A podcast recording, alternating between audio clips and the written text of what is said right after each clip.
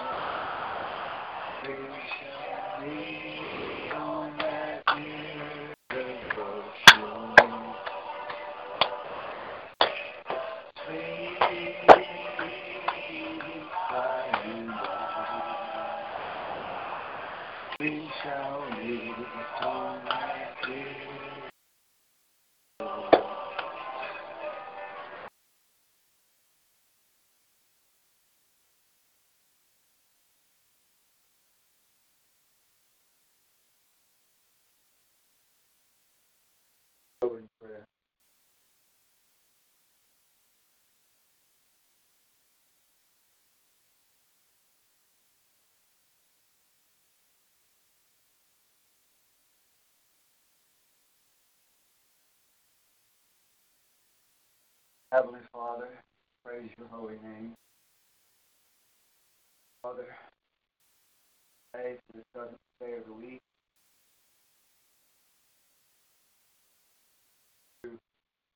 Months thus far and this year thus far. Every day of our lives has preserved us, kept us alive, all of your mercy all of your grace. Thank you for this spiritual food that we are about to receive. We ask you, Lord Heavenly Father, to help us to pay attention to listen and to understand and to digest, absorb everything take to us today, Father. That this sermon would not be in vain for us, but for every one of us.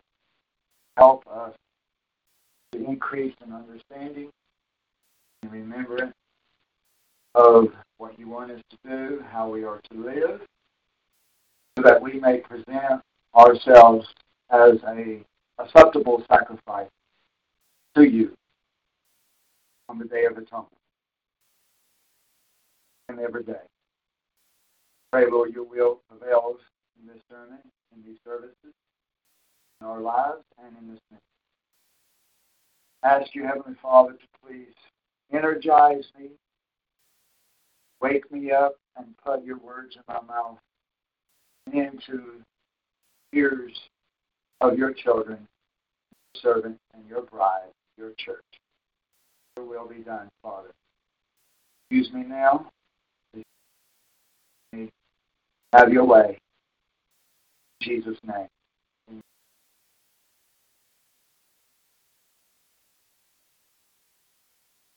Going to start in the book of Exodus 29. Exodus chapter 29.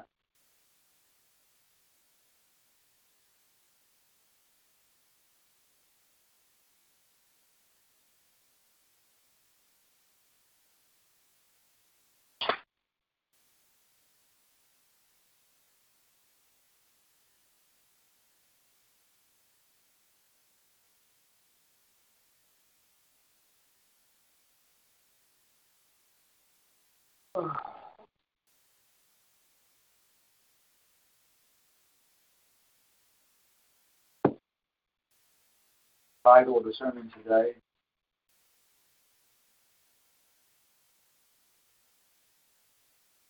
is God smells us. God smells us. Yes, He does. He smells you. He smells me. He smells every person on this planet. What does that mean? God smells us.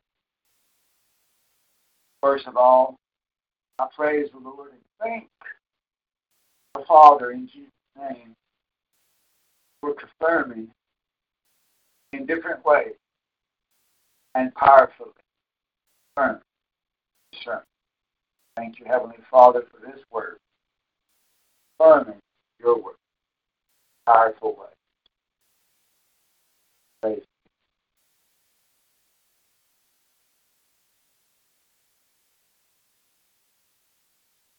Exodus 29, starting in verse 18.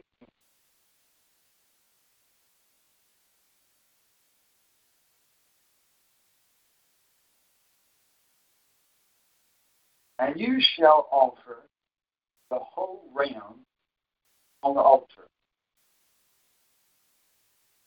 a whole burnt offering to Jesus, for a sweet smelling aroma. It is an offering of incense to Jesus.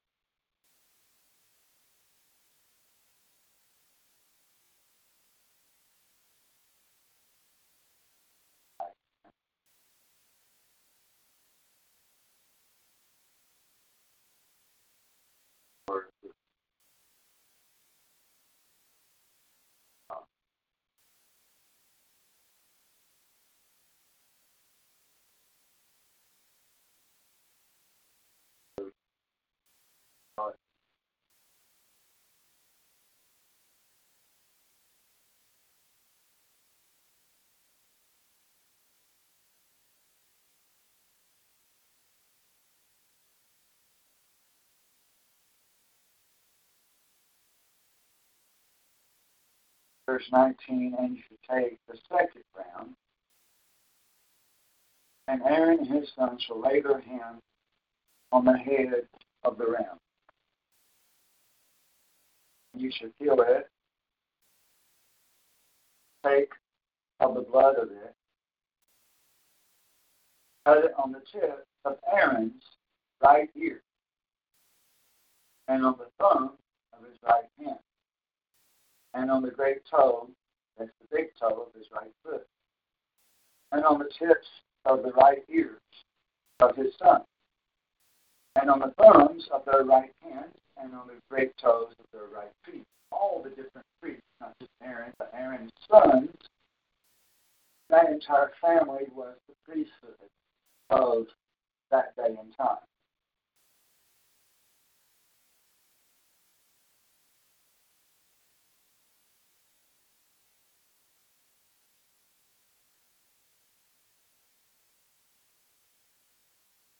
Should take of the blood from the altar and of the anointing oil. I'd like you to underline the words and the anointing oil. Before I go any farther, I will also explain that I'm reading from the last paperback update of the AOB, Alpha Omega Bible. Reading from the latest, not the latest, but I mean, let me get the words right here. I'm, I'm reading from the most recent released paperback edition, which was, I don't know what, two, three, six months ago, whenever it was, the last update. I guess it was six months or eight months ago, maybe.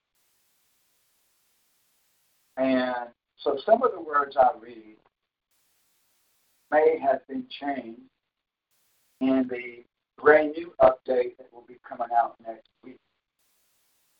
Uh, so some words might be different. For example, I may have, I'm not saying if I did or did not, but I may have put big toes here in the new update, I don't know. But you know what it's saying, whether it says great or big. There's only one great toe among all your toes. It's a specific toe, and there's a big toe. I just want you to know that some words that I'm saying might not match the PDF if you're reading from the PDF. Okay? So there's an anointing oil and there is blood. And there is the sacrifice and the burning of incense. And you should sprinkle it upon Aaron and his garments, his clothes and on his sons and his sons' garments with him. And he shall be sanctified, and his apparel, both person and the clothes. Sanctified by the use of the oil and the blood. Oil and the blood. Now, a lot of stuff in the Old Covenant, these physical rituals, ceremonial rituals, that are now done away with, they are done away because these things were foreshadowings that pointed to greater fulfillment. And that is the blood of Jesus with the Lamb of Theos. And the oil represents the soul of the part of God that died on the cross. He called the Holy Ghost.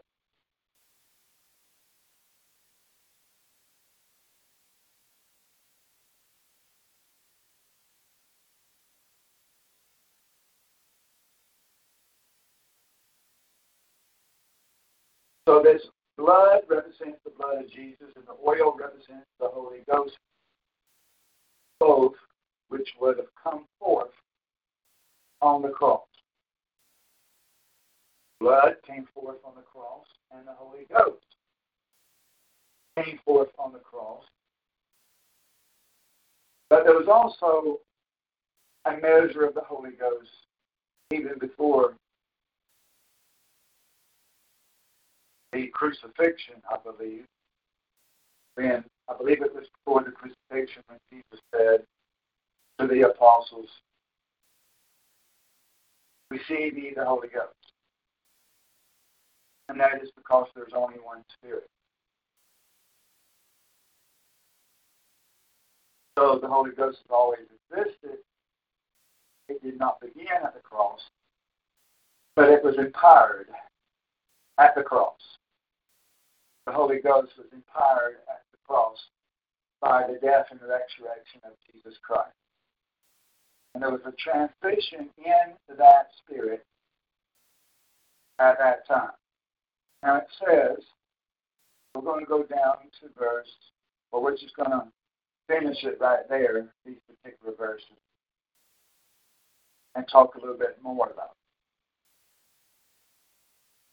Now we know that we no longer today have to do animal sacrifices. That is very clear in the New Testament. But these things were foreshadowings that point forward. Important things, elements, that are important to us today. And we should not ignore the foreshadowings. The scripture says that all scripture is profitable for doctrine. That includes this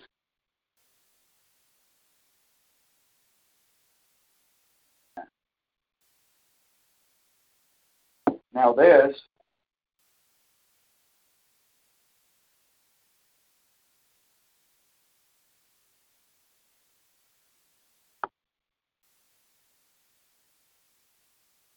This was talking about the priesthood of the Levitical Aaron priesthood. Now we know that the Levitical priesthood was done away with. And that now all of us are priests.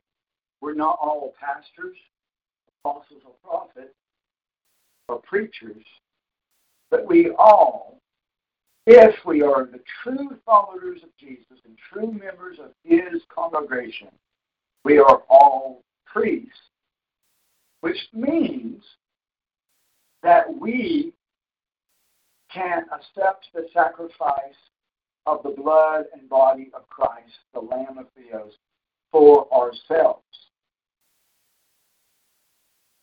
Whereas under the old priesthood, you had to go to a high priest at the temple and have him to sacrifice an animal on your behalf.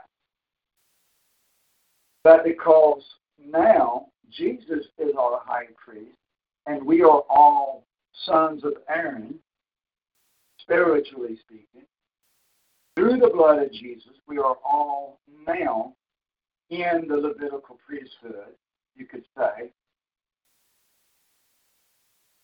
Yes, the Levitical priesthood is done away, but that was a foreshadowing of a greater priesthood that we are members of.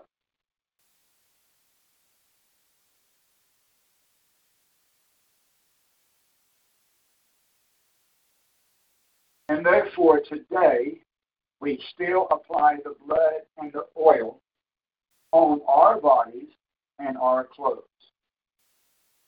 We do. But not by killing a ram, but rather by claiming the blood of Jesus and using anointing oil to anoint ourselves to represent sanctification, cleansing. Sanctification means set apart. That we are set apart from the world, that we are called out from the world, and that we belong to the Lord and not to the world. So we do this, but we do not do it in the old covenant manner with physical blood of killing an animal. We do this spiritually speaking by claiming the blood of Jesus and anointing ourselves with oil. So there is still some physical elements to it, which helps us as physical human beings, with carnal minds, weak minds, to touch the spiritual realm by using a physical element. That's why we use the oil. Amen. Now, this was, let's go back to verse uh, 18. The burnt offering was sweet smelling aroma. That's very interesting. This sacrifice upon the altar had a good smell to God. And in this case, he would physically, literally smell the burnt offering. It was food being cooked on the altar for God. And, and some of these times, the fire of God would come down out of heaven, even, and eat, consume this food. Sometimes it did not come out of heaven, but was just it was just sometimes, most of the time probably, just humans setting the food on fire and it would be consumed physically by the fire. But there was times when the fire came down from heaven and consumed it as well. But this was good smelling, literally, to God. Remember that old covenant rituals had a very physical aspect to it. So it would be physically, literally, a smell, a good smell, because the people were obeying God. If the people had not done what were they were instructed to do, then that presence of a good smell would not be there. You have to light the fire. Most of the time, you have to light the fire. Most of the time, you have to literally put the anointing oil on you. It's not just going to come down out of heaven. You have to do something. These people were doing something, and the result was a good smell to God even though this was physical speaking, it is also spiritually speaking because there was obedience, and the physical smell only existed because of the com- keeping of the commandments.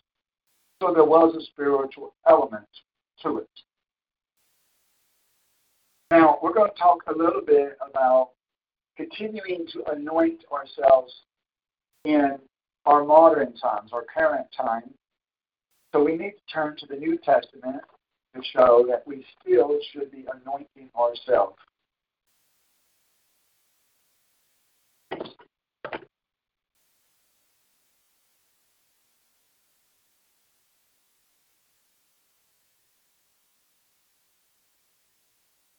Turn to the book of James, chapter 5, which is after Hebrews.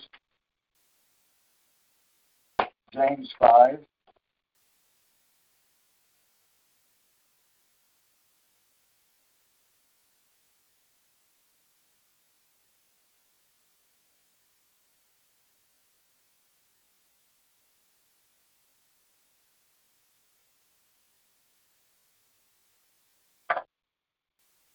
James 5, verse 14.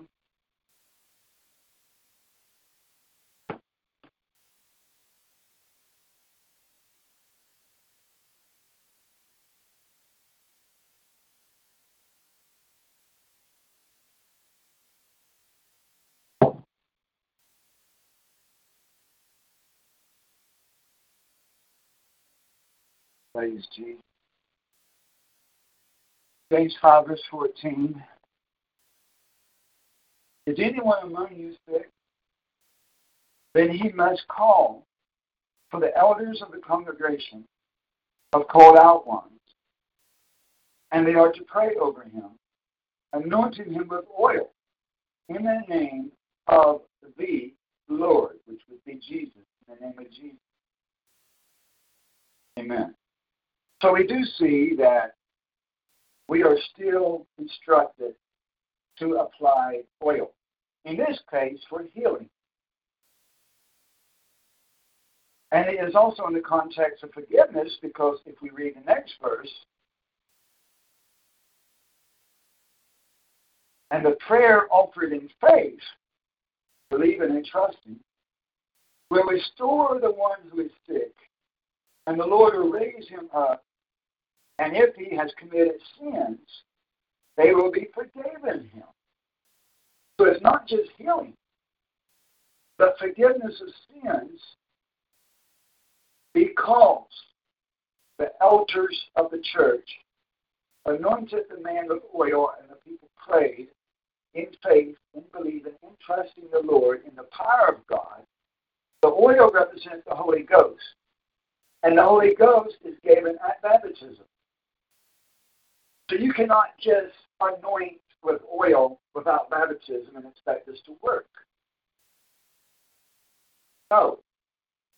You cannot just use oil and expect it to work if the person, if everybody involved has not been baptized, because the oil represents the Holy Ghost, which you receive at baptism. Amen. So the forgiveness of sins is still connected with baptism. Because none of this works unless everybody involved, the ministers and the lay members, are all baptized.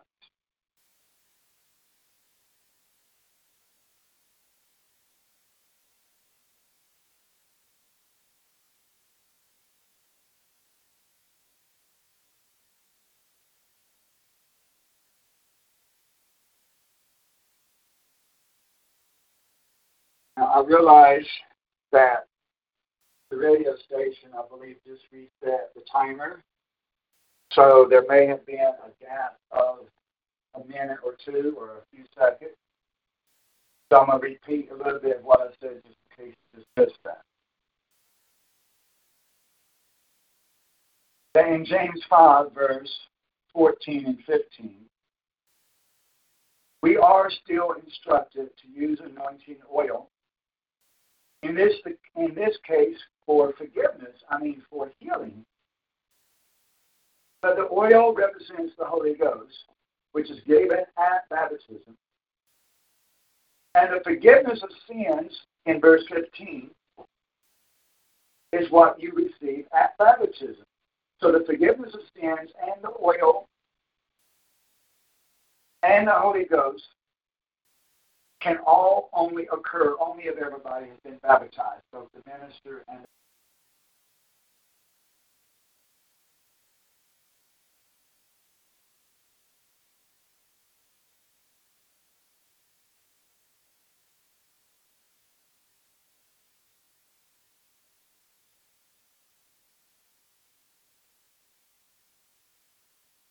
having to do some electronics here.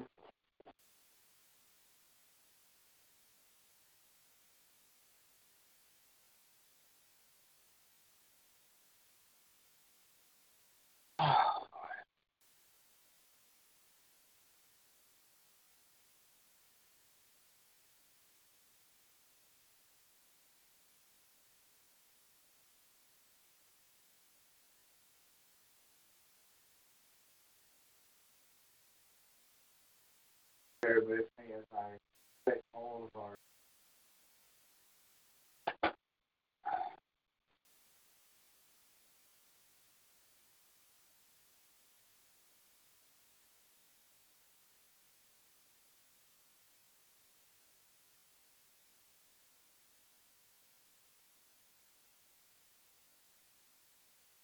So yes, we still anoint with oil and it represents the Holy Ghost through His forgiveness, through His healing, if we keep the commandments and do what we are instructed to do. Now let's turn to Matthew chapter um, uh, 25.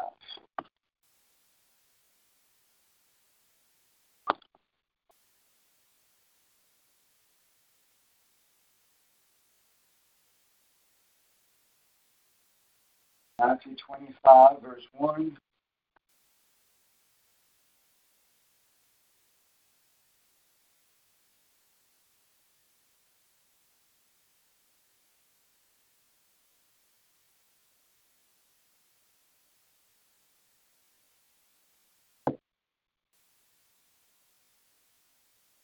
Matthew 25, verse 1.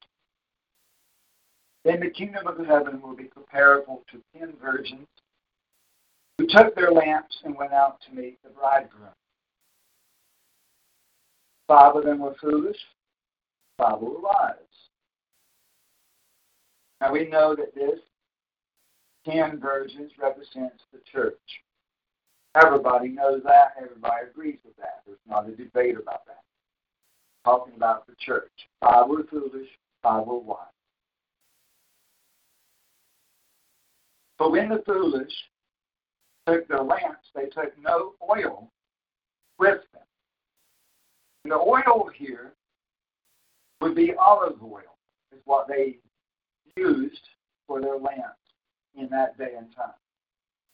So this is the same oil that we anoint with, but being used here in the symbolism of a lamp for light.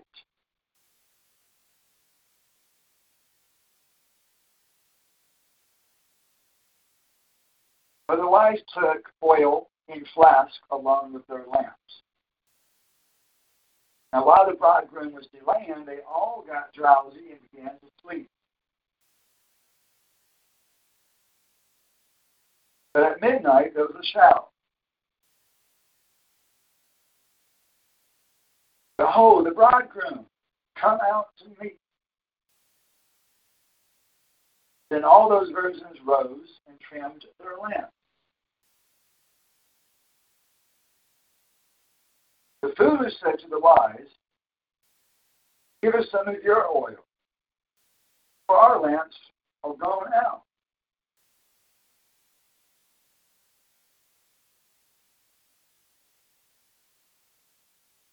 But the wise answered, No, there would not be enough for us and you both. Go instead to the dealers and buy for yourselves. And while they were going away to make the purchase, the bridegroom came. So the announcement in verse 6 the bridegroom, bridegroom come out to meet him is a pre announcement before Jesus actually appears.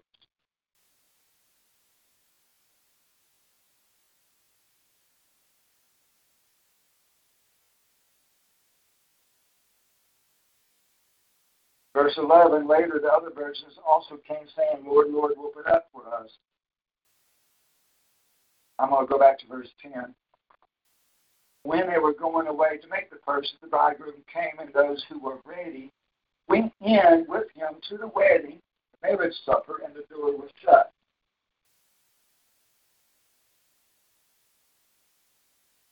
So, in other words, we have to have the oil already purchased, already gathered, already supplied before even the announcement, which occurs before he actually does come.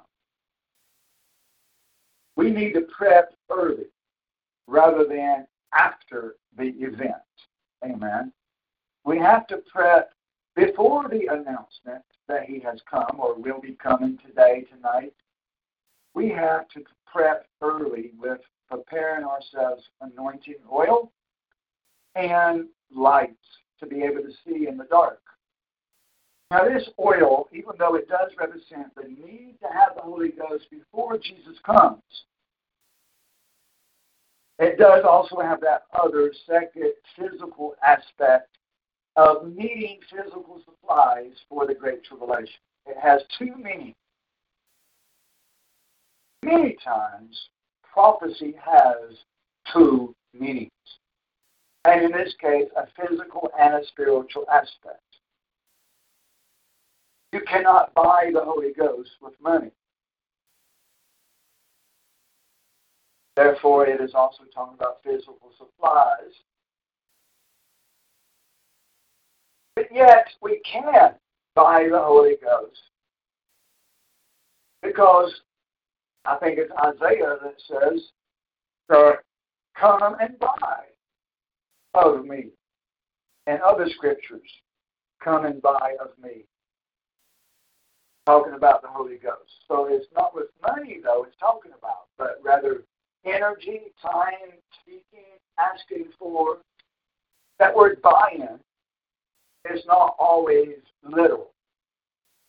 It's a symbolism for wanting to obtain something, but you got to give to get.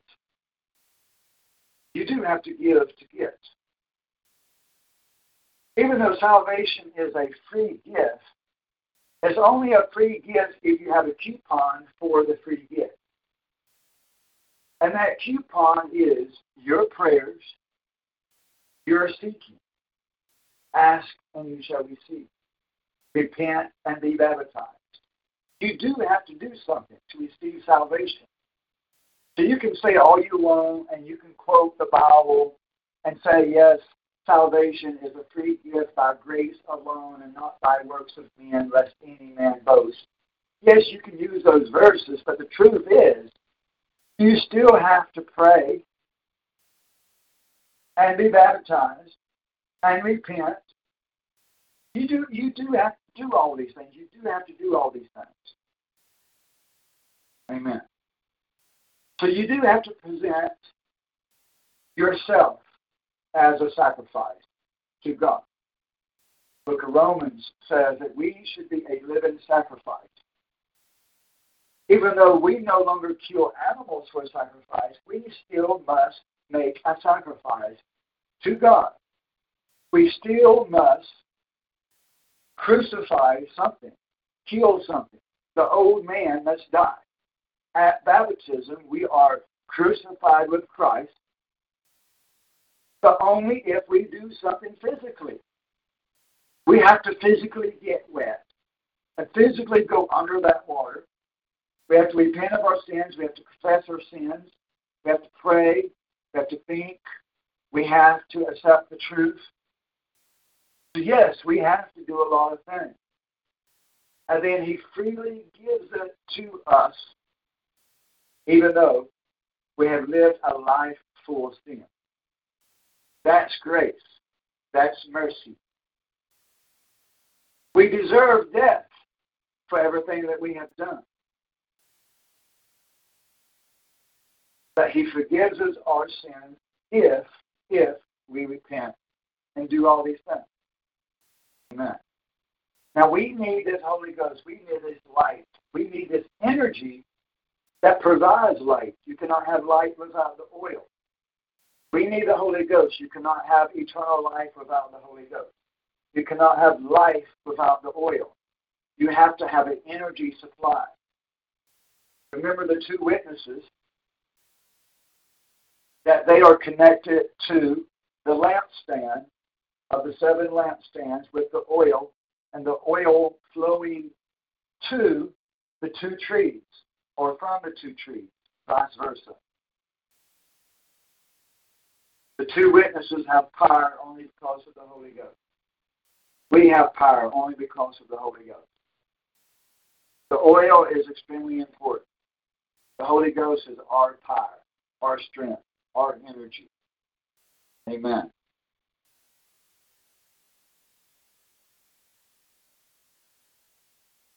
Let's go to Romans 12. Read that about our lives should be a living sacrifice. Romans 12, verse 1.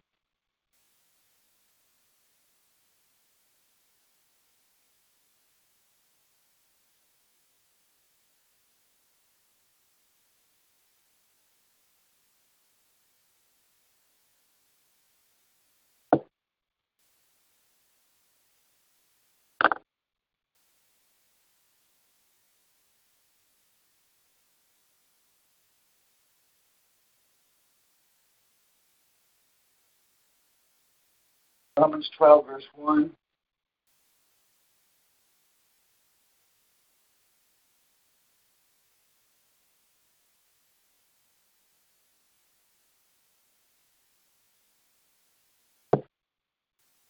Therefore, I urge you, brethren, by the mercies of Theos, to present your bodies a living and holy sacrifice, acceptable to Theos, which is your spiritual service of worship. Yes, we still have to do sacrifices. But now, instead of a physical animal, it is that we are putting our lives on the altar of God. We are surrendering to God and we are crucifying ourselves, spiritually speaking, symbolically speaking. And if we ourselves are on the altar of God as a sacrifice, would that not be sweet smelling to God? Yes, it would be. If the ram smelled good to God on the altar, then how much more good smelling would be we ourselves on the altar of God. Much more sweet smelling. Amen.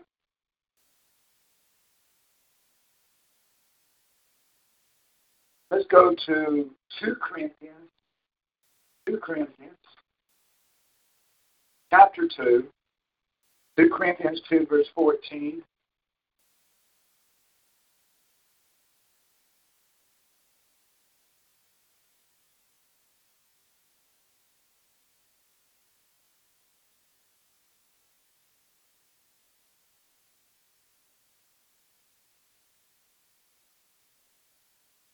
2 Corinthians 2, verse 14 through 17. Verse 14 through 17. 2 Corinthians 2, verse 14. But thanks be to Theos who has, who always leads us in triumph, victory, in Christ, and manifests through us the sweet aroma of the knowledge of Him in every place. The knowledge of God is also a sweet aroma. Amen. So we, when we sacrifice ourselves, that is a sweet aroma to God. But us knowing God, is also sweet smelling to us and to him. To him and to us both, it is sweet smelling, good smelling to know God. Know God. Amen. Hey, John, I mean, uh, Jesus also said, if you love me, keep my commandments. And it says that if you say that you know me, if you know me, and keep not my commandments, you're a liar. So knowing God is connected with the commandments. You not know God without obeying Him. Okay? So to know Him being a sweet smell would also have a connection with obeying God. Because you cannot know Him, you cannot have that sweet smell unless you obey Him. Verse 15 But we are a fragrance of Christ to Theos among those who are being saved and among those who are perishing. Meaning, among everybody in the world, both lost and saved, we are the called out ones. And we are sweet smelling to God if we know Him.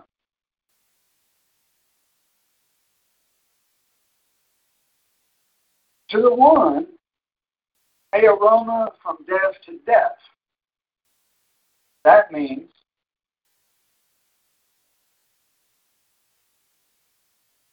spiritual death to eternal death.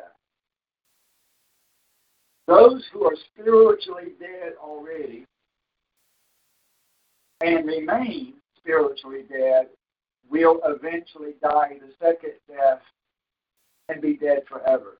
From death to death, from spiritual death to physical eternal death among one group of people upon the earth, but to the other, a aroma from life to life. Meaning, from spiritual life to eternal life.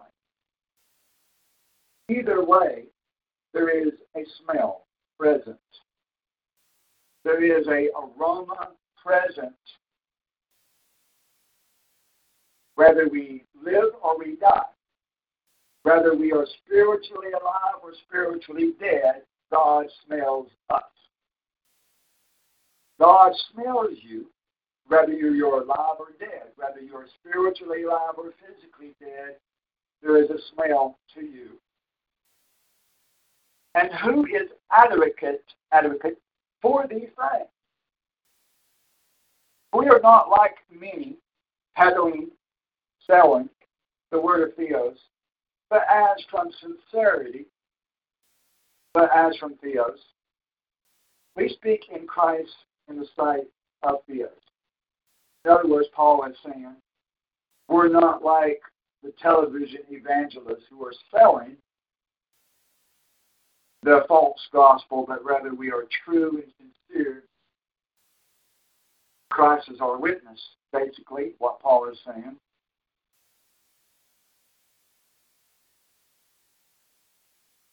I was amazed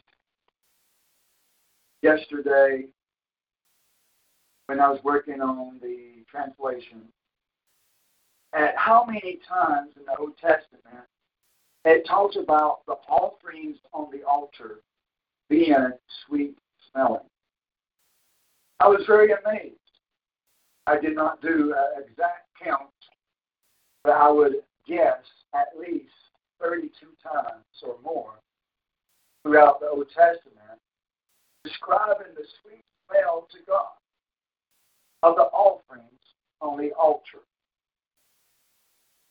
Therefore, the smell is important to God if it occurs that many times in Scripture. That's Old Testament alone, and that's only talking about physical sacrifices that were done away with, at least 32 times, my guess. So the smell of sacrifice is important to God. It's one of the five senses your smell, sight, and hearing, taste, and touch. Smell, the five senses. That is, is important. All five senses are important to any living being, including God. And He smells, whether we are living clean or filthy. Amen. Praise the Lord.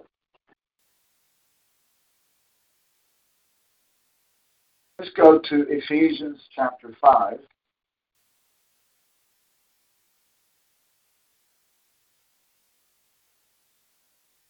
Ephesians 5, verse 1 and 2.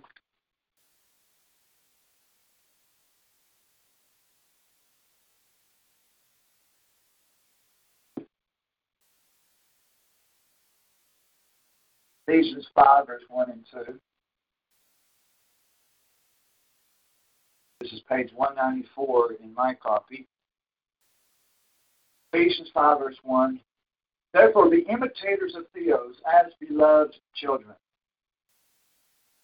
and walk in love, just as Christ also loved you, gave himself up for us, an offering and a sacrifice to Theos as a fragrant aroma.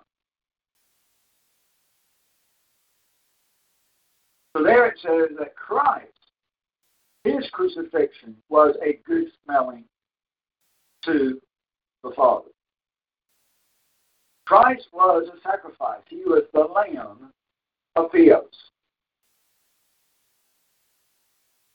And that smelled good. And that cross was a altar, a holy altar. Do not be deceived. Christ did not die on a pagan altar. And no person can get can get saved on a pagan altar. And Christ would not sacrifice himself on a demonic altar. The cross is not pagan. There is a pagan version of the cross that many different Catholics and Orthodox people use pagan version of crosses. But the cross that Jesus died on, which was a cross and not just a stake, was not a pagan symbol. It was not, because Christ was holy and he would not offer himself on a on the altar of Satan. Christ would not offer, offer himself on the altar of Satan. So stop falling for all the lies on the internet that the cross is pagan. There is a pagan cross, but not every cross. Now his sacrifice smelled good to the Father. Amen. Let's go to Philippians 4.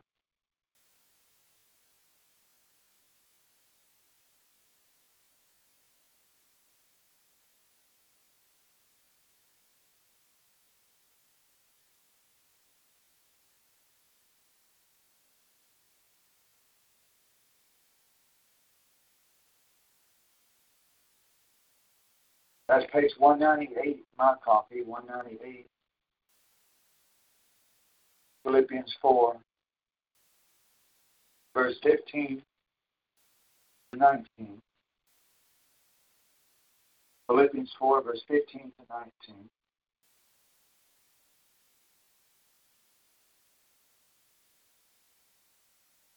You yourselves also know, Philippians,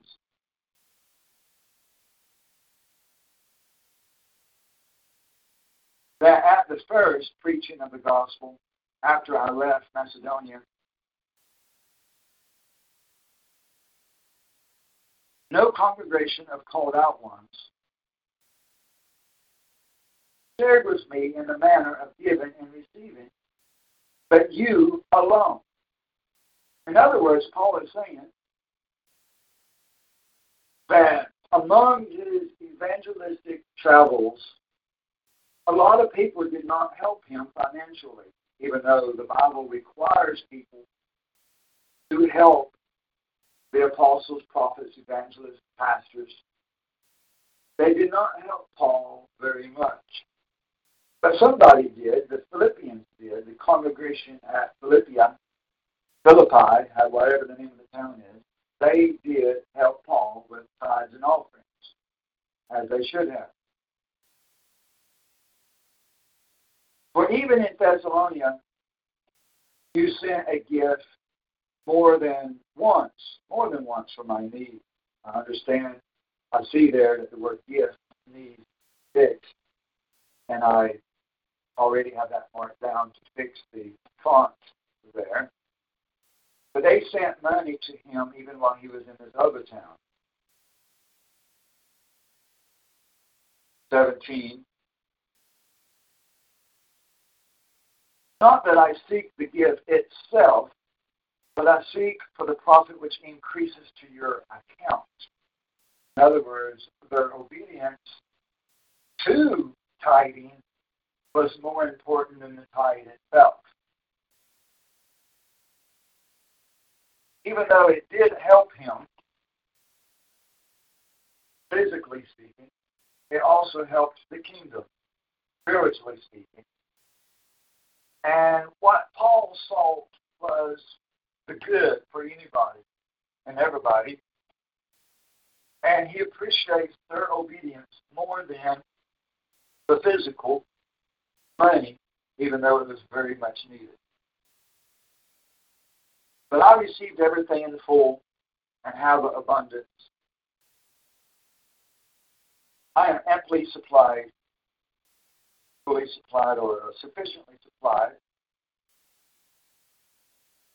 having received from this person what you have sent, a fragrant aroma, a acceptable sacrifice, well pleasing to Theos. Guess what? Paul calls your tithes a sacrifice that smells good to God. Amen. When we give tithes, to God, His ministry, helping the poor, however we give tithes to God. It is a sacrifice of our financial resources, and it smells good to God. So we smell to God when we are crucifying ourselves, and Jesus smells good to God when He crucified Himself. But also, our tithes smell good to God. It is a sacrifice. Amen. It, it is a sacrifice to give up money and to send money to somebody, especially if you're not getting a book or a CD or something in return. It is truly a sacrifice. Not only are tithes, but I'm going to show you that your prayers also smell good to God. Revelation 8, let's turn there.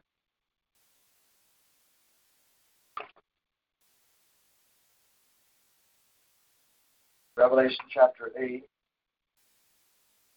verse 1.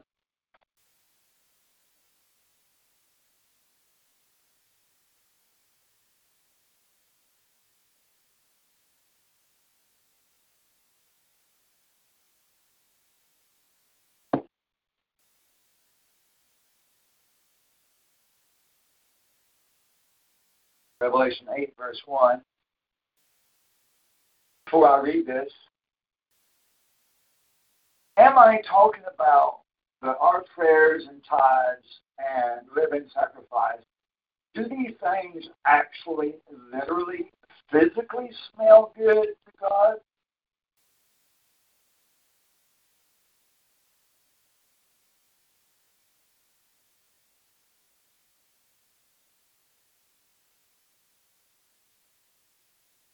Perhaps, perhaps not. But what is most important is that they symbolize that it pleases God.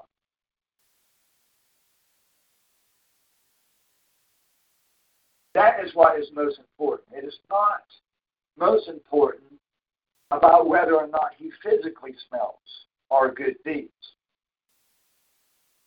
That is beside the point. That is a lesser importance. What is most important is that it is a symbol. His smelling our good deeds is spiritually pleasing to God. That is the primary point and meaning of this symbolism of a good smell. It is pleasing to God. However, there may also be a physical aspect to this as well. Revelation 8, verse 1 When the Lamb, Jesus, broke the seventh seal, which will happen on the day of trumpets, the Feast of Trumpets, one year before Jesus brings his bride up into heaven. There was silence in heaven for a half an hour, literally speaking. And I saw the seven angels to stand before the Theos, and seven trumpets were given to them. Another angel came and stood at the altar, holding a golden censer. And much incense was given to him, so that he might add it to the prayers of all the saints on the golden altar which was before the throne. And the smoke of the incense and the prayers of the saints went up before the Theos out of the angel's hand. So here we see that our prayers are being offered on a burning altar to God as a sacrifice. Now, even though it does not say anything about a smell here, I don't think, it does talk about there is incense. And incense is all about smell. Incense is not about just making the air smoky. Whoever burns incense, whoever says to themselves, I, I want some smoke in the air, I think I would like some incense. Who says that? No one. Incense is all about the smell. That's all it is entirely, entirely about the smell. Amen. Some people do light incense while they are praying to help them reach the Father in the spiritual realm. I do believe there is some truth to that. I do, I do not believe that's entirely witchcraft. You can look at any group of humans and find some truth. Any group. Any group. The Catholics, the Jehovah Witnesses, lost people, saved people, even Satanists and witches, even among the worst people on the earth, you can find something that is good and acceptable. I mean, that's the truth. You can like it or not like it. You can hate me, whatever, but it's the truth. You can find something good about any person. Just because the witches do it or the Catholics do it doesn't mean it's always bad or wrong. There was incense in the temple of God. There was incense in, there still is incense in the temple of God. Amen. It is not a sin to burn incense while you do your prayers. Not a sin to light candles while you do your prayers. Now, in the temple of God, our prayers are going to be, and perhaps already are, mixed with the good smelling incense. Amen. This is talking about our prayers coming up with a smell to God. Our prayers. Now, this looks very physically speaking here. But John is seeing a prophetic vision of the future. So it could be entirely symbolic. but I do not think so. I believe that there is a physical aspect to this, and I believe that it is truly, literally, physically what will happen, and not just symbolic. That is my belief. I could be wrong. So I believe our prayers do have a physical smell to God. We must understand that God is not a six foot flesh and blood man. He is spirit. And our prayers are spiritual energy. You can call me a new age cult all you want to. But our prayers do have spiritual energy. And our brains and our hearts and our bodies and our souls, they do run on electrical energy. So does the earth. And God is an energy. God is spirit. So if He is spirit and our prayers also are spiritual,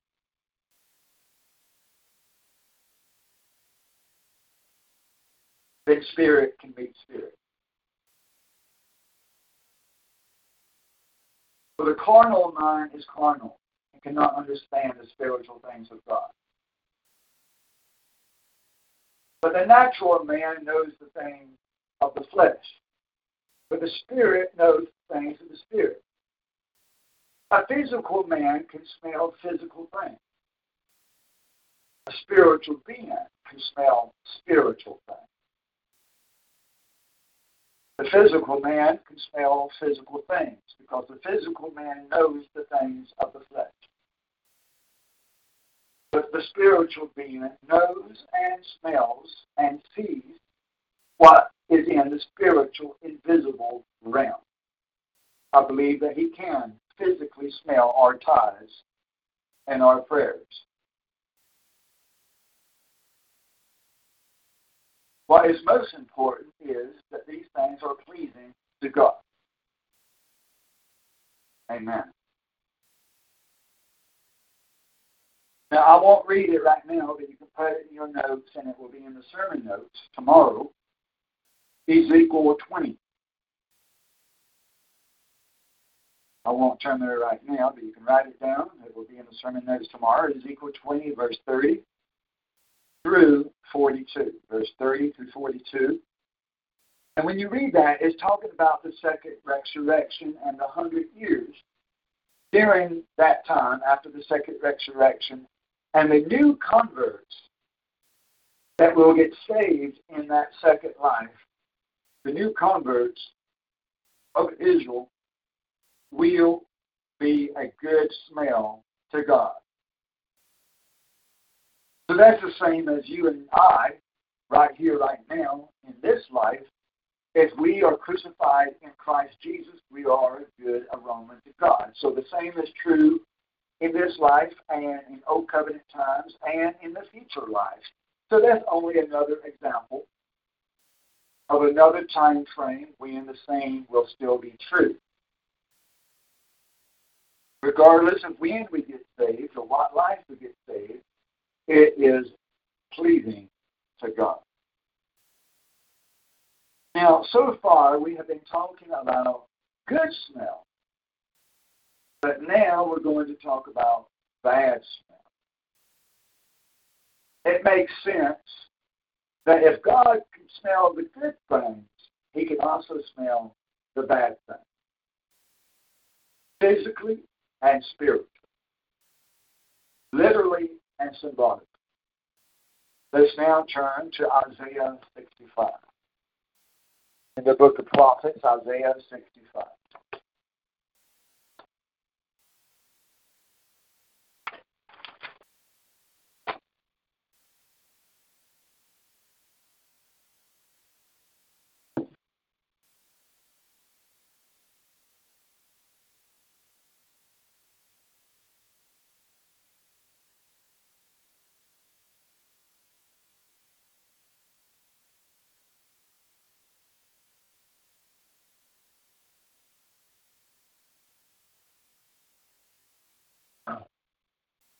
First seven verses, verse 1 through 7.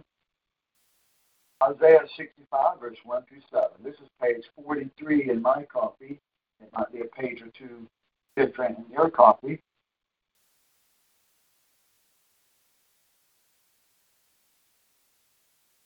Isaiah 65, verse 1. I became manifest to them that asked not for me. I was found of them that sought me not. I said, Behold, I am here to a nation who called not on my name. What this means is, is that God has made himself available to both the Jew and the Gentile, or both the Israelite, I should say, and the Gentile. Some nations, some people, some races, some tribes did not seek God, but they still found Him for whatever reason, for different reasons, such as our evangelism. You might reach somebody that's not really even seeking God, but your seed of evangelism might reach that person and still might convert that person.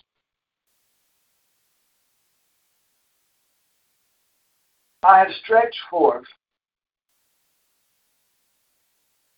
my hands all day to a disobedient and gainsaying people, to them that walked in a way that was not good, but after their sin. This is the people that provoke me continually in my presence. They offer sacrifices and gardens and burn incense on bricks to devils which exist not. Now, gardens, you can think of a lot of Catholic and Lutheran churches have a special area where they have their statues out in a garden. That has a origin. And the origin is back in Old Testament days that the Muslims and other groups, pagan groups, would have larger, more elaborate gardens where they had statues, the same as the Catholic Church has today. That back then they would do sacrifices in those gardens, not to God, but to false gods and statues, and actually having sacrifices to those statues and to their imagination, mythology.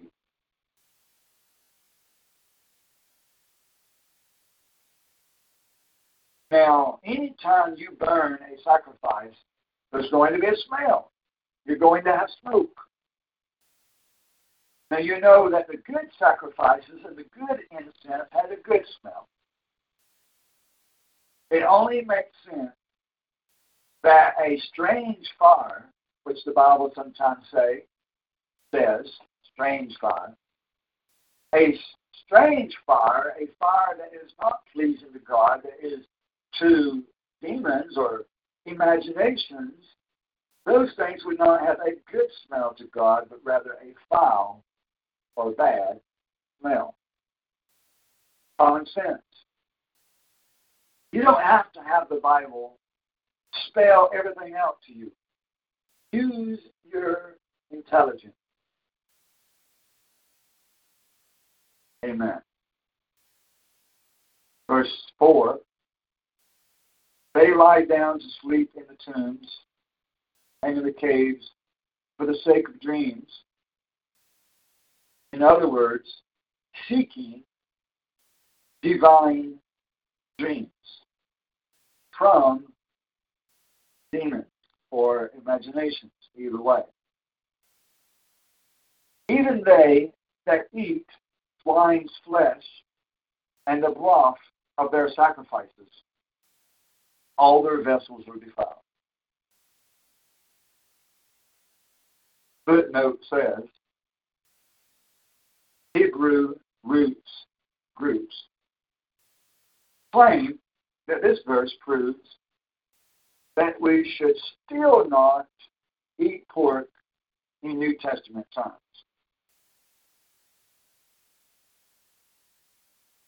Yet the truth is that what is occurring in Isaiah 65 and 66 are pagan sacrifices. When it's talking about the of the swine's flesh, it's not just talking about just somebody eating breakfast. No, that's not what it's talking about here. It's talking about dreaming and sacrificing and eating for the purpose of demonic worship. This is not regular dream, regular laying down to sleep, or acceptable sacrifice, or just breakfast. So we cannot use this verse to say that we cannot eat pork.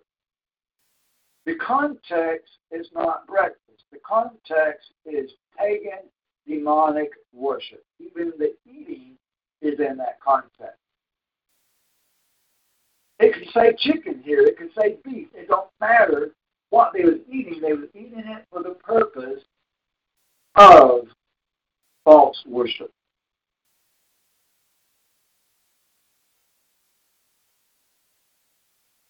Verse 5 These evil people say,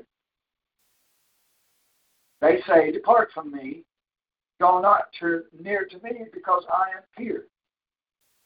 Now, these are evil people, but these evil people are saying that they are holy. They are saying that they are pure, and therefore don't touch me, because I'm holy and I'm pure, and you're sinful. They think that they're doing right. They think they are holy. But they are not holy.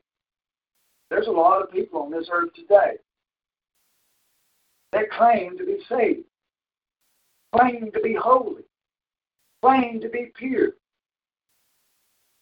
And yet, they go to the witch and have their palms read and the tarot cards and all that witchcraft and crystal ball junk.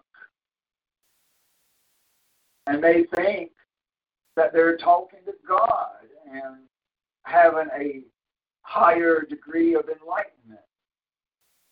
But the truth is that they are demonic. And it says here, this is the smoke of my wrath, my anger. A fire burns with it continually. Now, here, the smoke and the fire is no longer talking about what is on the physical altar of these evil people. But now it is talking about the spiritual symbolism of God's anger he is a fire and a smoke. The smoke of his anger. It's a symbolism here. The smoke of his anger and a fire burns with it continually is talking about that God is angry for a long, long, long time, continually, because of these people's sins. Behold, it is written before me, I will not be silent until I have repaid into their bosom recompense their sins and the sins of their fathers who have burnt incense on the mountains and reproached me, shamed me on the hills. I will recompense, repay their words into their bosom. Amen. These things have a bad smell to God, both physically and spiritually speaking. Now, these people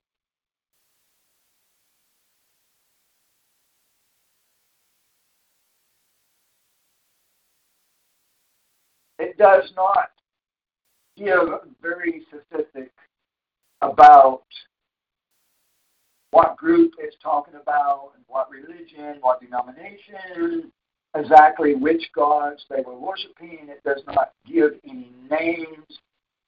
But we can apply it toward any false worship, any false God, regardless of their name. We can apply the same spiritual truth, same spiritual point, principle, toward any false God and any sacrifice of any kind to a false God or a pagan God. That would include Christmas and Easter and Halloween. Think about how Christmas and Easter and Halloween have a lot of smell. The Christmas tree, the evergreen cedar tree, has a very strong smell to it. All the candy, the cakes, the pies, the turkey, the ham, the sweet potatoes, the pot roast, whatever, all the food and candy and desserts, and the milk and cookies that the children leave out for a offering to Santa Claus. All these things have a smell that are detestable to God because the milk and cookies left out for Santa Claus is a offering, a sacrifice of food to devils that don't exist. Santa Claus does not exist. But there is a real demon behind that imagination. So even though, even here in Isaiah 65, it says that these demons don't even exist. But why is God angry then if these demons do not exist? Because there is a real demon behind all of it. Amen. God does not get angry for no reason at all. There are real demons behind the imaginations of Santa Claus. And there are real demons behind the lies of Christmas and Easter and Halloween. All of these things have a bad smell to God.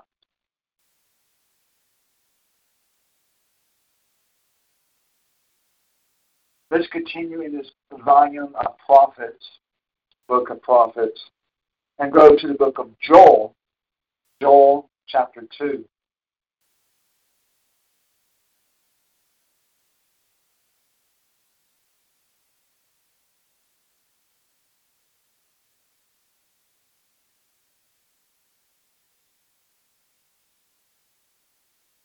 This is page 163 in my copy. It might be a page of two different years. Joel 2, verse 20. Joel chapter 2, verse 20.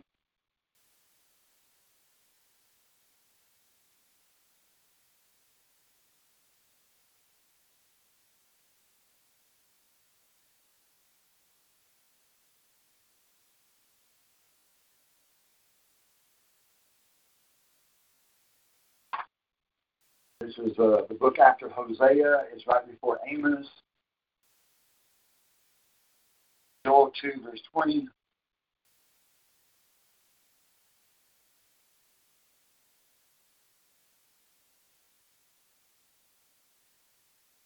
I will chase away from you the northern adversary.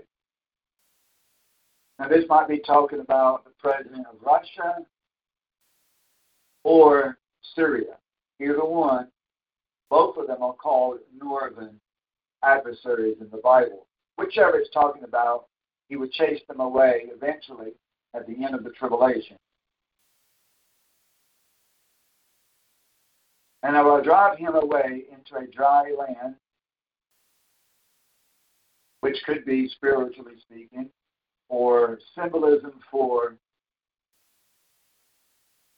famine. And I will seek his face in the former sea, former sea, and his back parts in the latter sea, and his stench, his bad smell, shall come up, and his stink come up, because he has worked great things.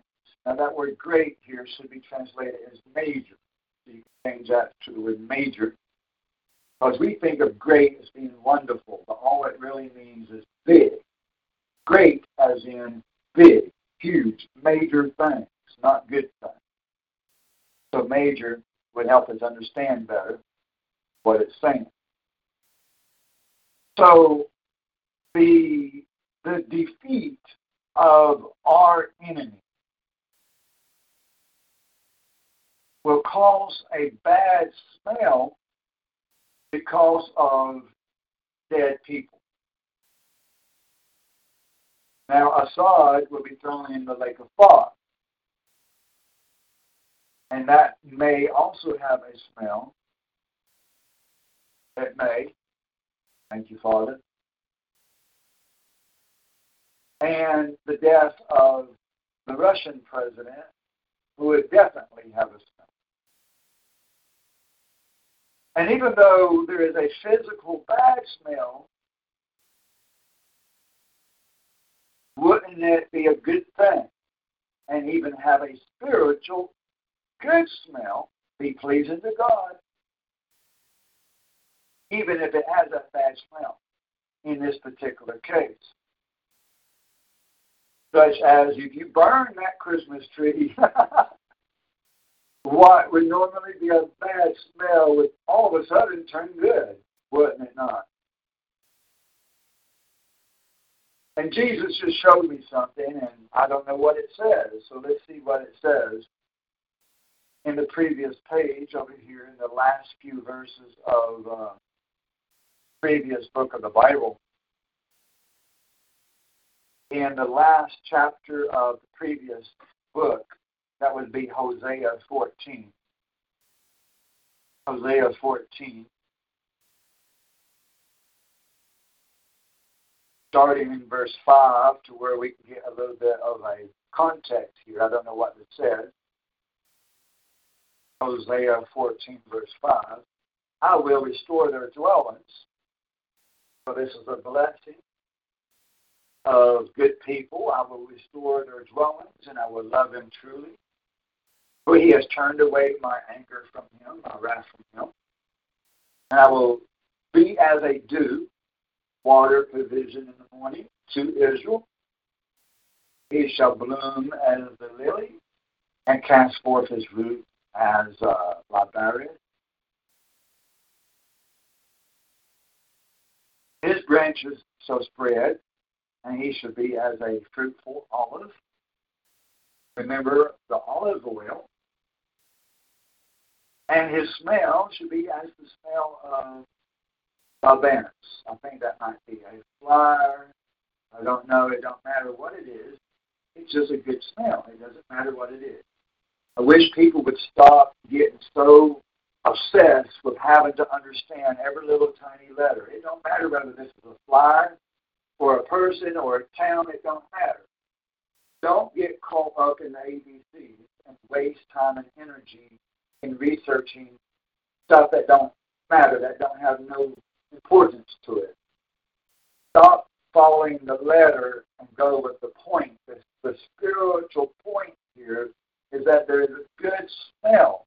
And what it's saying is if we are repenting, if we have repented, then God will bless us and cause our roots to grow, and He will bless us and we, we will be a good smell like olive oil.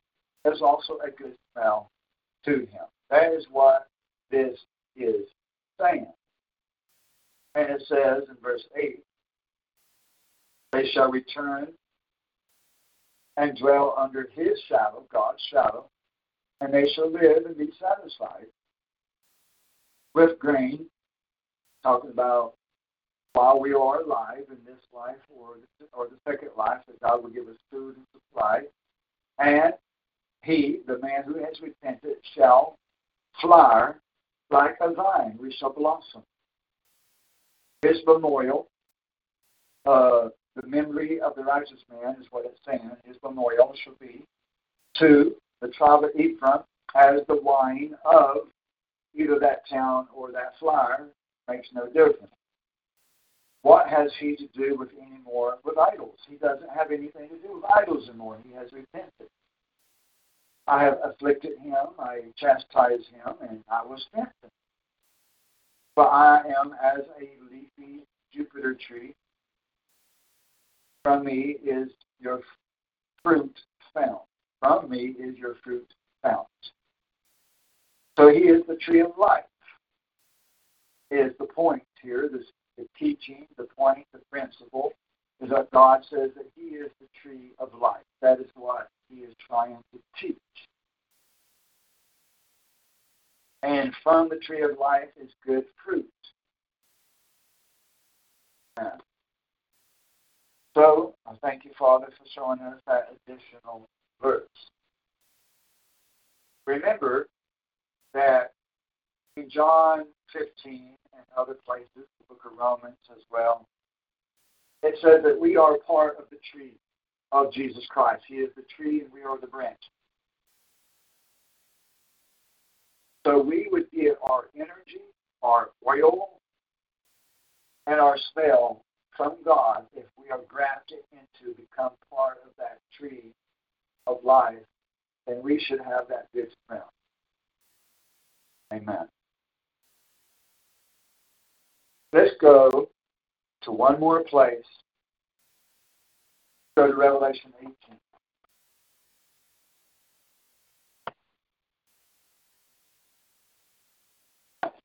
Revelation 18.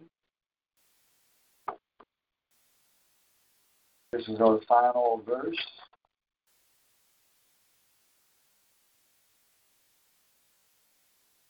Revelation 18, verse 4.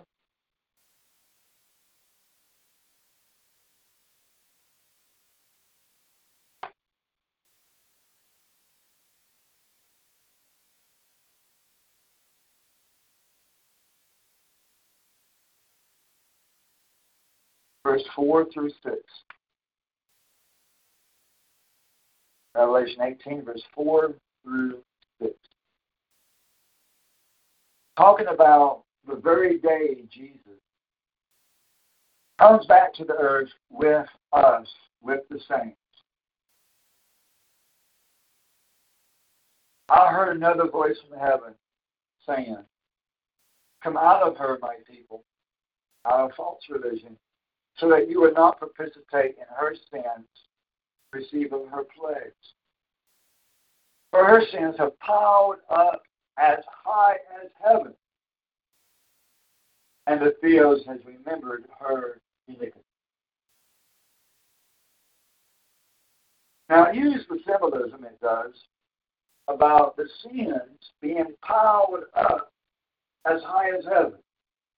So you can see the symbolism in your mind as being a trash pile, a trash heap that goes all the way up into the sky, up into the heavens. This is how high, how much degree sins of false religion exist. Not only false religion, but also the physical city of Babylon, her sins are this to this great degree. Now, if trash, which is our sins, are trash, and this symbolism of being piled up in a tall mountain, if you can imagine a, a mountain of trash that high, would it not stink? Yes, it would stink. It does not say anything here, I don't think, about smell. But again, use wisdom, use intelligence, use your head, use the brain that God has given. It is powered up. It's going to have a bad smell. These sins of false religion. It's going to have a bad smell. Amen.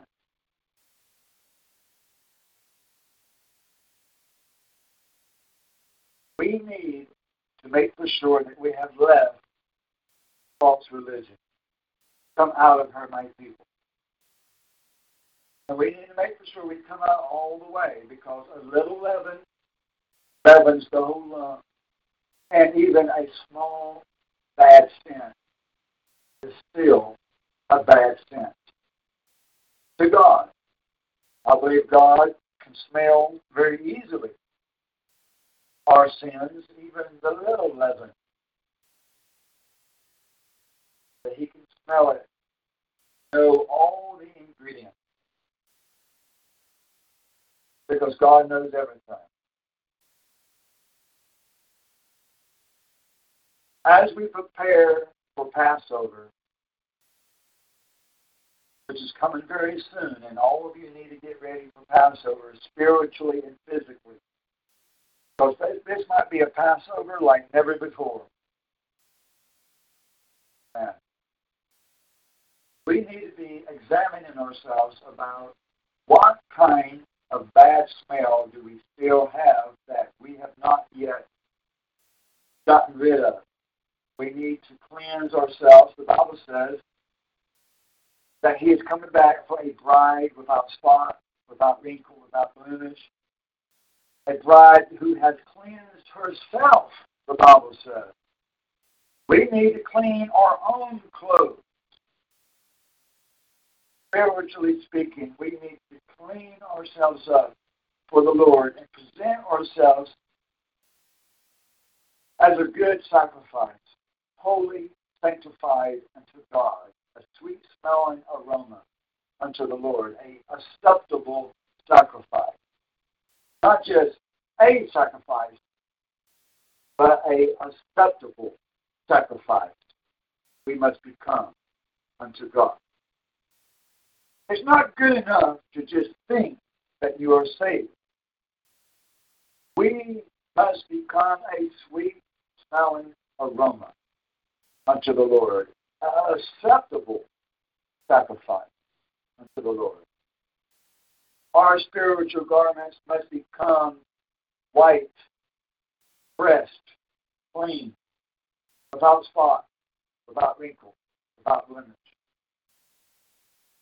Remember the parable that the person that enters or tries to come to the marriage supper without proper wedding clothes is cast out. You do not go to a wedding wearing shorts or flip flops. You do not go to a funeral wearing shorts or flip flops. Even though I have seen people who exhibited such disrespect. But such disrespect is a bad smell to those families, to those people at the weddings and funerals. A bad smell to those people and a bad smell to God. We should have proper attire, physically speaking, at weddings and funerals. And when you come to church in a physical setting, in person, you should dress up for church. Because it is a formal occasion. Going to church is a formal occasion. You don't just wear a dirty t shirt or a tank top or shorts when you go to church. Dress up to meet the king when you come to church. You're coming into a greater presence of God when you come to church.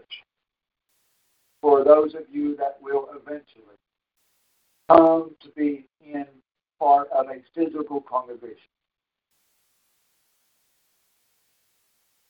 That, that might happen someday. Now, of course, in the Great Tribulation, you would not have a washing machine and a, a drying machine. And God understands our limitations, especially in times of war and distress and distress and tribulation. But nevertheless, you can remember the spiritual principle of present yourselves as a clean and good smelling, acceptable sacrifice on the holy day, on the day of atonement, at the marriage supper, and on the seventh day, and on the feast day, the days that they did do the sacrifices. Present yourself acceptable unto the Lord in the presence of the King of kings and the Lord of lords.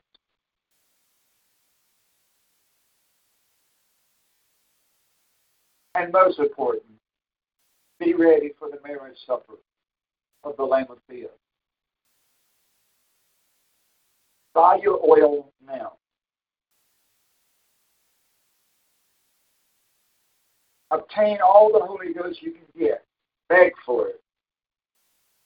Beg for it. I sent a notification recently that those that want to enter into the kingdom in the first resurrection, that time is so short that you have got to see it. Seize it. Reach out and take it by force. It would be extremely difficult to enter into the first resurrection if you have only entered into the truth in the recent weeks or months or even recent years. It would be extremely difficult to enter into the first resurrection in short time because there's a lot to learn and a lot to repent of and a lot of bad smelling sin that we must get rid of. The pride, the vanity, the false doctrines, the false ways of thinking, and all of the leavening of our heart, mind, soul is a false doctrine. It must come all the way out of Babylon. You got to work at it. And become responsible, mature adults. Not children. Responsible and mature. You have to work at it. You have to do things. You've got to do better than what you're doing. Be a man. Man up. Be responsible. Mature. Take charge of yourself, of your mind, of your heart, of your soul, of your flesh, in every manner of life. Become mature and responsible and complete in Jesus Christ. We have a short time left. People need to step up, increase.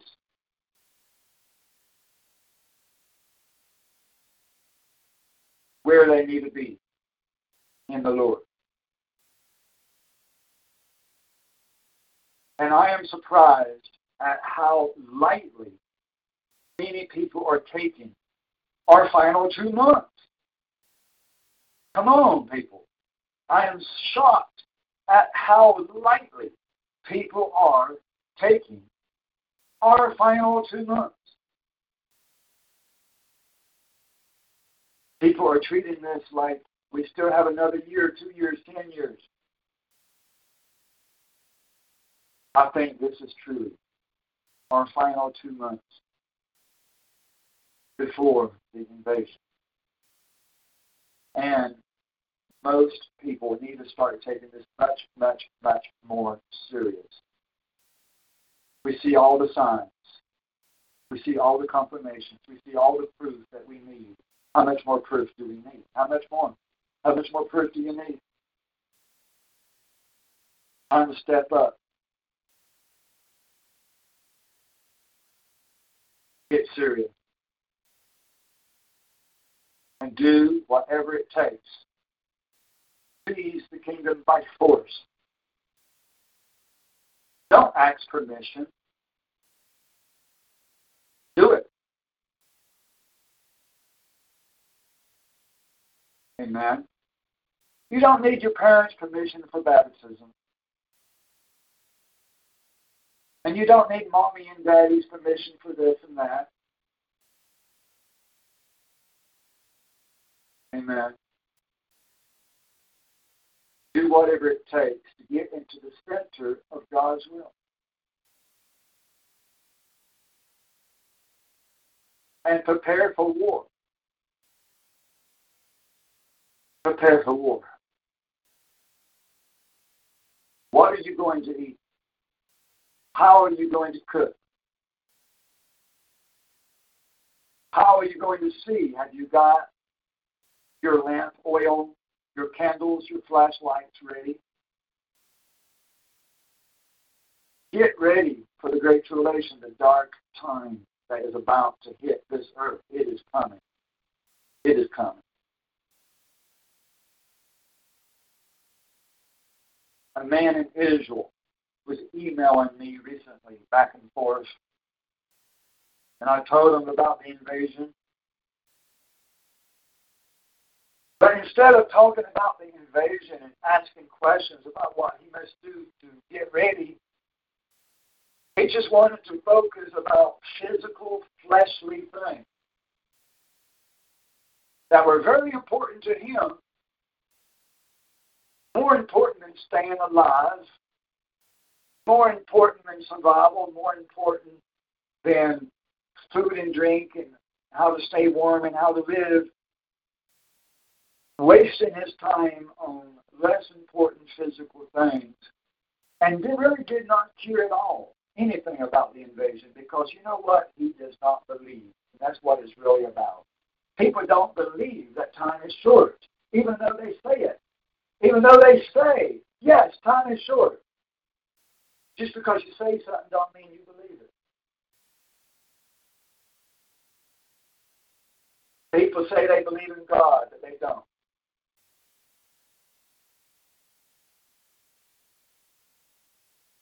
And they say time is short, but they don't really believe it because if they really believe it, they'd be packing. They'd be selling their stuff. They'd be doing whatever they need to do. There would be action behind their words if they really believed it.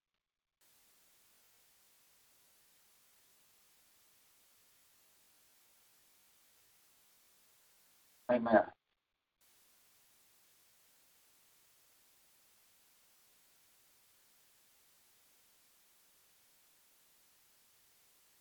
One last thing before I talk about the Alpha and Omega Bible update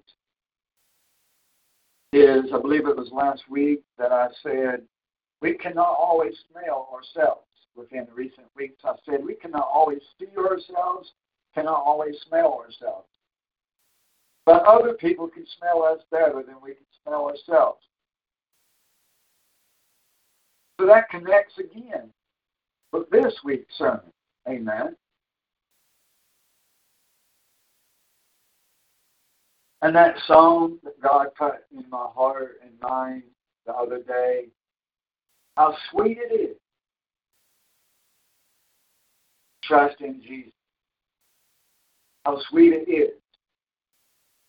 We may think of sweet as being sweet tasting, how sweet it is.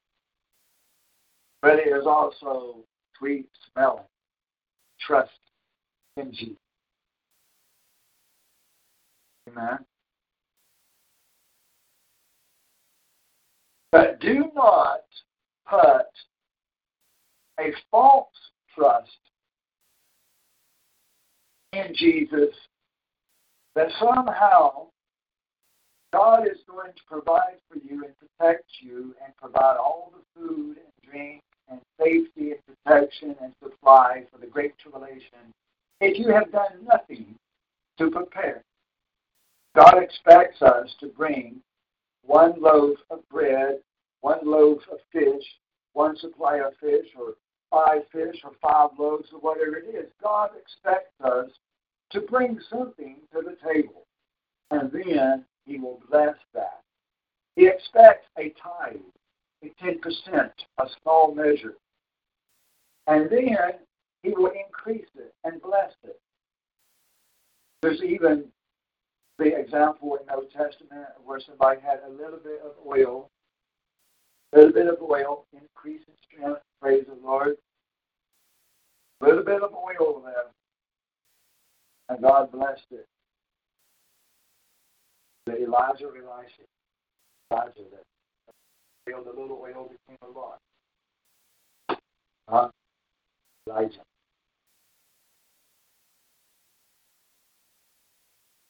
I'm gonna uh, anoint our lives here.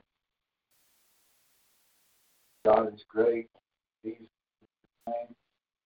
Jesus is great.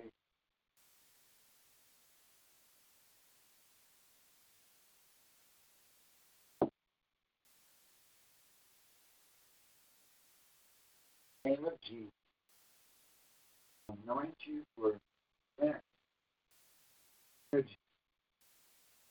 Healing. Fire. Heaven. Enter within. Inner strength.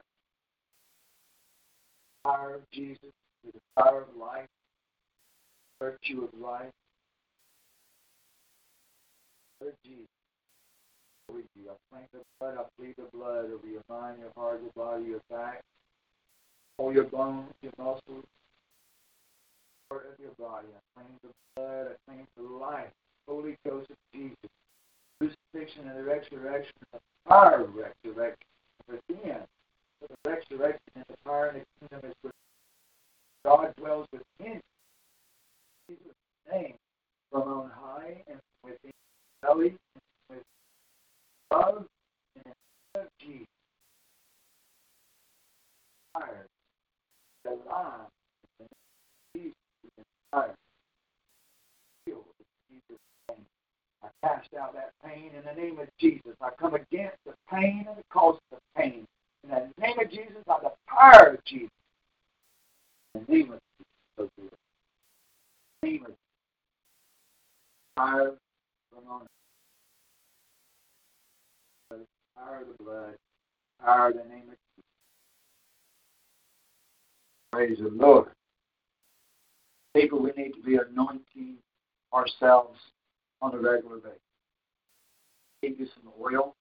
If you don't have no oil, use water. Anoint yourself on a regular basis. For healing, for strength, fire,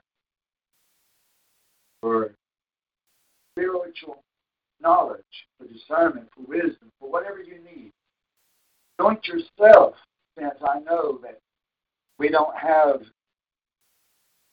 other preachers and other pastors. Do the work. You yourself are a priest. Anoint your own right ear and your right big toe and your right thumb. Anoint yourself. You are priests of the Lord. Amen. Praise God.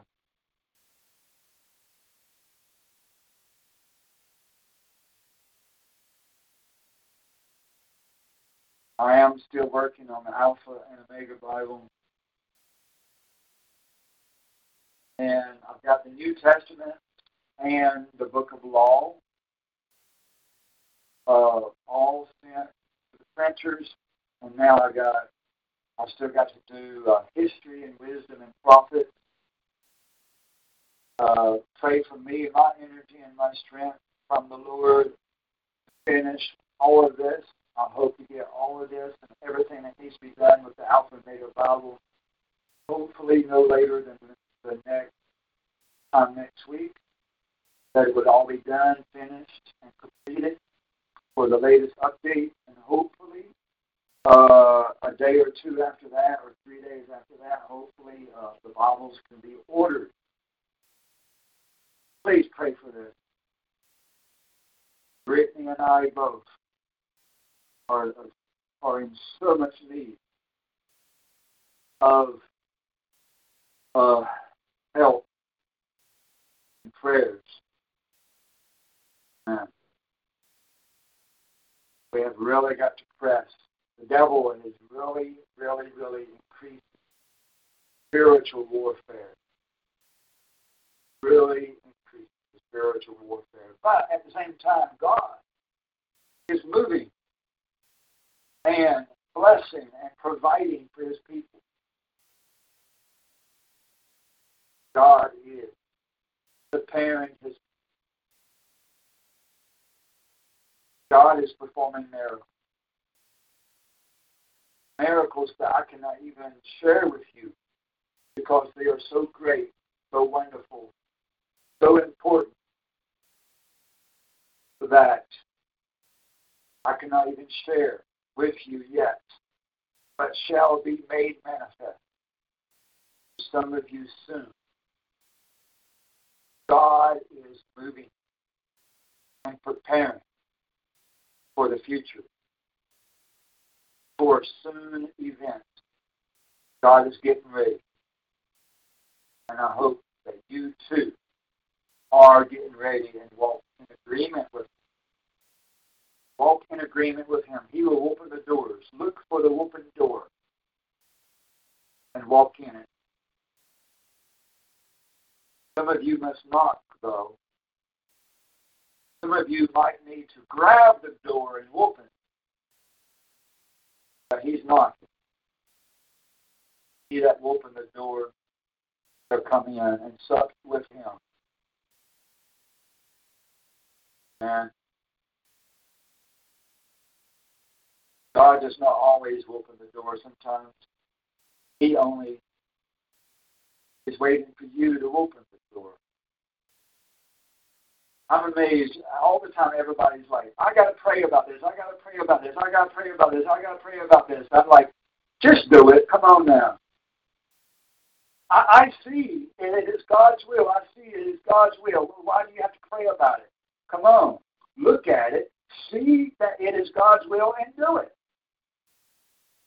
People are such children. I got to pray about everything before I do it. If it's God's will, do it. People still want God to push them around on a tricycle with training wheels. You see it's God's will, do it. Amen. I love you. God loves you. God bless. And listen to the radio station for breaking news. Time and short. Jesus is great. All of this in Jesus' holy name. Praise you, Jesus. Thank you for this message. Your word will not return void nor vain, but shall accomplish the purpose which forth it has been sent, to energizing and provoking your people to good works and to washing herself washing her clothes and preparing herself to have sweet perfume for the bride to impress the bridegroom, that the bride will now prepare herself as a bride adored for her husband, and sweet smelling and fresh garments. It shall occur, and we shall be ready and meet you at that time, even now, from, from within. It is even now. In Jesus' name, so be Amen. Praise the Lord. Praise Jesus.